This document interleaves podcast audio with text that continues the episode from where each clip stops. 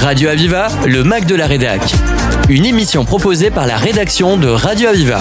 L'audience solennelle de la Cour d'appel de Montpellier se tient chaque année au mois de janvier, l'occasion d'évoquer l'activité de la juridiction durant l'année écoulée. Effectifs, activités, réformes et priorités sont rappelés par le premier président de la Cour d'appel et le procureur général qui dresse à tour de rôle le bilan de l'année écoulée et dévoile les perspectives pour 2024. Nous vous proposons dans cette émission les interviews enregistrées au micro de Liliane Drey, de Tristan Gervais Delafont, premier président de la Cour d'appel, puis celle du procureur général Jean-Marie Bonnet.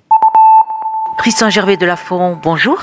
Bonjour. Vous êtes le premier président de la Cour d'appel de Montpellier et nous venons d'assister à l'audience solennelle de rentrée.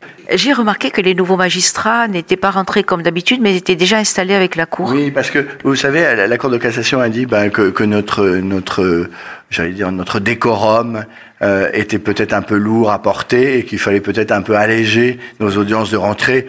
Euh, J'ai pensé qu'on n'avait peut-être pas besoin de faire euh, euh, quelque chose d'aussi chargé et que alors qu'ils sont déjà installés en plus euh, ils, ont déjà commencé à exercer et que ce n'est qu'une audience de présentation c'était pas l'affaire de faire tout ce tralala si vous me permettez l'expression et que ça donne une image plus moderne et plus dynamique de la justice que de les faire entrer euh, avec nous en même temps. On retrouve dans vos propos une inadaptation entre les moyens dont vous disposez, le nombre d'affaires qu'il faut instruire, car même si le nombre de magistrats augmente, bon, il y a encore un manque, je crois que vous le soulignez à chaque fois, un manque de fonctionnaires. Oui, ça c'est sûr. Hein.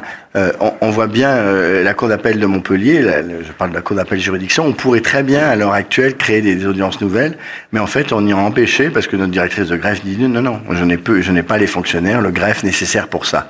Donc je pense qu'il y a une erreur fondamentale dans le travail qui a été fait par la chancellerie d'imaginer que alors qu'on crée 1500 postes de magistrats, on ne crée que 1500 postes de fonctionnaires. Heureusement, le Parlement a modifié ça. On est passé de 1500 à 1800. Normalement, notre situation devrait être un peu meilleure que celle qu'on nous avait annoncée. On nous avait annoncé l'arrivée de 41 greffiers nouveaux.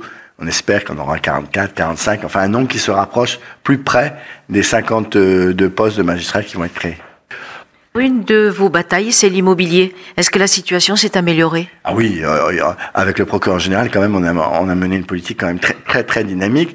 Euh, alors déjà, il y a la rénovation de la cour d'appel. Enfin, tous ceux qui passent de rue Foch peuvent admirer euh, la beauté de notre cour d'appel. On a aussi tout le travail qui a été réalisé à Perpignan, parce que je parle du ressort de la cour d'appel de, de, Montpellier, à Perpignan avec cette nouvelle salle d'assises. On a la rénovation des tribunaux de, de Carcassonne. On a la décision à Narbonne de, de récupérer l'ancien palais de justice pour agrandir le, le, le nouveau palais de justice. Donc, euh, les, on, est, on est vraiment sur la bonne voie. Vraiment, le dernier problème maintenant qui reste absolument à régler, c'est pour nous la création d'une salle d'assises supplémentaire euh, dans, dans l'Hérault, qui peut être couplée avec le projet de créer un site judiciaire unique pour un nouveau palais de justice pour le tribunal judiciaire. Est-ce qu'à la Cour d'appel, les délais sont toujours aussi grands? Il s'améliore. La situation s'est un tout petit peu dégradée tout en restant bonne dans les juridictions de première instance, tandis que nous, en, au moins en matière civile, d'énormes progrès qui ont été réalisés. Hein. On, on, on, c'est encore beaucoup, 11 000 dossiers en attente de jugement. Mais je rappelle que y a, quand j'ai pris mes fonctions il y a 6 ans, on était à 16 000 dossiers. Donc c'est ce que j'ai indiqué. Si on continue sur ce rythme-là, dans 5-6 ans, on arrivera à juger en matière civile toutes les affaires en moins d'un an. Il faudrait que ça aille plus vite, parce que attendre 6 ans, euh, c'est encore beaucoup. Mais les délais ont été quand même réduits d'ores et déjà quelque chose qui vous tenait à cœur pour savoir si vous y êtes arrivé. Une de vos priorités, c'était d'arriver à ce que la Cour d'appel de Montpellier ait un statut de grande Cour d'appel qu'elle devrait avoir. C'est gagné ou pas encore? Euh, Non, c'est pas encore tout à fait gagné. Enfin, en grande Cour d'appel, on l'est déjà. On est quand même la septième Cour d'appel de France. Je rappelle qu'il y en a 34. Mais euh, ce que vous appelez grande Cour d'appel, c'est la possibilité de gérer nous-mêmes euh, nos finances et pour l'instant, euh, pour des raisons complètement euh, euh, administratives, purement administratives, c'est une cour d'appel moins une cour d'appel importante Toulouse. Hein, je ne nie pas l'importance de la cour d'appel de Toulouse, mais nettement moins importante que la cour d'appel de Montpellier, qui qui réserve cet exercice. Donc nous, on ne veut pas prendre les pouvoirs de Toulouse, on veut qu'on nous donne à nous cour d'appel de Montpellier, éventuellement en association avec la cour d'appel de Nîmes, la possibilité de gérer nos crédits. Et on a bon espoir, parce que notre dossier est quand même très solide, qu'on obtiendra cette décision de la part de la chancellerie. Dites-moi, c'est la première fois que je vous entends dans votre discours parler d'intelligence artificielle. Oui, parce que bon, bah, c'est quelque chose de nouveau qui se développe. Euh, je, me semble en avoir parlé quand même il y a un ou deux ans. Mais enfin, c'est quelque chose qui se développe de plus en plus. D'autant plus qu'avec l'open data, c'est-à-dire la publication de toutes les décisions des cours d'appel, des tribunaux de grande instance progressivement, on va avoir une masse considérable chaque année de des centaines de milliers de décisions de justice qui vont être à disposition de l'intelligence artificielle pour, avec des, des logiciels, déterminer euh, comment les juges appliquent le droit euh, dans, en France. Vous avez rappelé auprès de la rectrice cette nouvelle disposition de l'instruction civique qui entrerait de façon un peu plus obligatoire dans les programmes? Oui, parce que vraiment, nous, en tant que chef de cour, ce qui est, et tous les magistrats vous le diront, on est vraiment frappé par la méconnaissance du fonctionnement de la justice, du citoyen, même des journalistes, même parfois du monde politique. Donc euh, notre souci, c'est qu'on connaisse mieux le fonctionnement de la justice. Ça permettra peut-être de moins la de moins la critiquer, de mieux la comprendre. Donc ça passe par l'éducation civique. Il faut que au collège, au lycée, les, les, les élèves sachent euh, ce que c'est que la justice, les grands principes du droit, le principe du contradictoire, la présomption d'innocence, euh, l'organisation de la justice, et tout ça, ça sera rendu davantage possible s'il euh, y a euh, des mesures de, des heures d'instruction civique supplémentaires euh, à l'école. Sur ce thème-là que vous venez de développer, il y a au niveau du grand public un certain sentiment d'impunité pour certains délits et pour certaines personnes. Est-ce qu'on évolue dans ce sens? Moi, j'ai écouté les, les, discours des, des procureurs de, de, Béziers et peut-être de Montpellier. On voit bien qu'il y a un, un, énorme effort qui est fait par les procureurs et par les juges, parce que c'est un travail commun, pour juger dans des très très raisonnables les affaires. Là, j'entendais hier le procureur de Béziers parler de trois quatre mois pour juger les affaires pénales. Bon, toutes les affaires ne sont pas jugées parce que parfois on ne retrouve pas les, les, les, coupables, mais il y a quand même un gros effort de fait. Non, mais il faut. Parfois, ce qui est un peu long, c'est les enquêtes. Les enquêtes peuvent être un peu longues, et puis il y a des procédures qui qui, sont en, calamité dans, les commissariats ou les brigades de gendarmerie, euh, voilà. Mais je pense qu'il y a des progrès qui sont faits, mais c'est vrai qu'il faudrait des moyens, des, moyens en, termes d'enquête considérables, et puis même en termes de, parquet, de, de, juges, pour juger toutes ces affaires, euh, voilà. Mais là encore, c'est une question de moyens, mais je pense qu'on est, la situation ne s'est pas dégradée, c'est pas forcément amélioré, mais c'est pas du tout dégradé. Mais les moyens nouveaux nous vont peut-être nous permettre d'améliorer les choses. Votre souhait, c'était que la justice soit un peu plus à l'écoute aussi des citoyens. Oui, c'est ça. Alors, euh, c'est la revendication des justiciables. Quand on demande aux justiciables qu'est-ce qu'ils attendent de la justice, ils disent je veux que mon affaire soit réglée rapidement. Ça, c'est du bon sens. Et puis, deuxièmement, je veux avoir l'impression que le juge a bien entendu mes arguments. Donc pour que, avoir cette impression, il faut que l'oralité des débats puisse avoir lieu. Donc il faut que le, le, juge donne un peu de temps parti, même si ça sert parfois à pas grand-chose. Euh, euh, ça sert quand même à quelque chose, à donner l'impression justiciable qu'on a entendu son affaire. Tout à fait. Monsieur le procureur général a annoncé votre fin de mandat en tant que premier président à la Cour d'appel de Montpellier. Vous nous aviez, je crois, dévoilé l'an dernier que vous deviez rejoindre la Cour de cassation, eh bien Radio Aviva vous souhaite euh, grande réussite dans la suite de votre parcours. Merci beaucoup. Merci, merci à vous.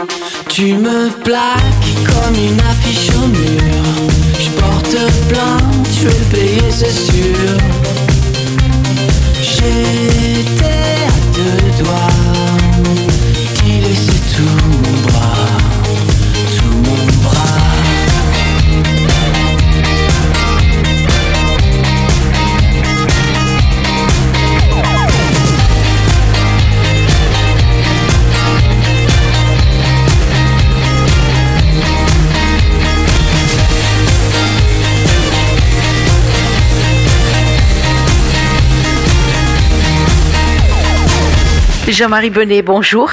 Bonjour. Vous êtes le procureur général auprès de la Cour d'appel de Montpellier et nous venons d'assister à l'audience solennelle de rentrée où, traditionnellement, vous faites un bilan de l'année écoulée. Et dès le départ, vous avez dit une année bien remplie. Ah, une année bien remplie, euh, oui, en termes d'activité pour euh, les parquets euh, de la République et le parquet général, par contre-coup, puisque nous sommes le deuxième degré, en quelque sorte, de juridiction. Oui, bah, pense par exemple aux émeutes euh, de, de l'été, enfin, des choses comme ça, c'est évidemment mobilisé euh, considérablement les, les, les parquets. Voilà, pour ne donner qu'un exemple. L'an dernier, vous aviez parlé de performance. Est-ce qu'on peut parler de performance pour la Cour d'appel de Montpellier pour instruire ces dossiers, résorber les stocks? Bon, ça commençait à l'être, mais est-ce que c'est encore le cas? Bah, la performance, déjà, c'est, il faut savoir que quand on emploie le mot performance, c'est en fait, en réalité, euh, une espèce de, de jargon administratif qui consiste à dire, voilà, euh, nous allons mesurer finalement ce que vous avez fait, ce que vous n'avez pas fait. Euh, oui, là, bah, on peut continuer à parler de performance. La performance, euh, au sens général, elle, elle est plutôt satisfaisante puisque dans Vous les avez même parlé de perspectives favorables. oui, oui, oui, parce que, alors, ne tomberons pas dans un optimisme béat. Mais, pour autant, euh, euh, euh, nous pouvons constater que nous avons jugé plus d'affaires que ce que nous avons engorgé. Ça, c'est ça, c'est extrêmement important. La performance, c'est ça. C'est finalement, est-ce qu'on est qu'on juge plus ou moins et, et, et est-ce qu'on arrive à évacuer nos, nos, nos, nos affaires? La réponse est oui. Il reste encore beaucoup de travail. Le Premier président l'a dit dans son discours, d'ailleurs. Il a dit si on n'a pas d'augmentation d'effectifs, de moyens, etc., etc., et de changement de, de méthodologie également, hein, parce qu'il faut bien dire les choses. Euh, on, on compte beaucoup quand même sur euh, la réduction d'un certain nombre de tâches qui seront intégrées dans les circuits informatiques où aujourd'hui elles ne sont pas encore. Ce C'est pour, ça que vous avez parlé de volonté d'engagement dans le numérique? Absolument, absolument. L'engagement dans le numérique, c'est ça, c'est-à-dire que à terme, vous savez qu'une procédure pénale, elle va, elle va euh, démarrer nativement numérique, c'est-à-dire qu'il n'y aura plus de papier.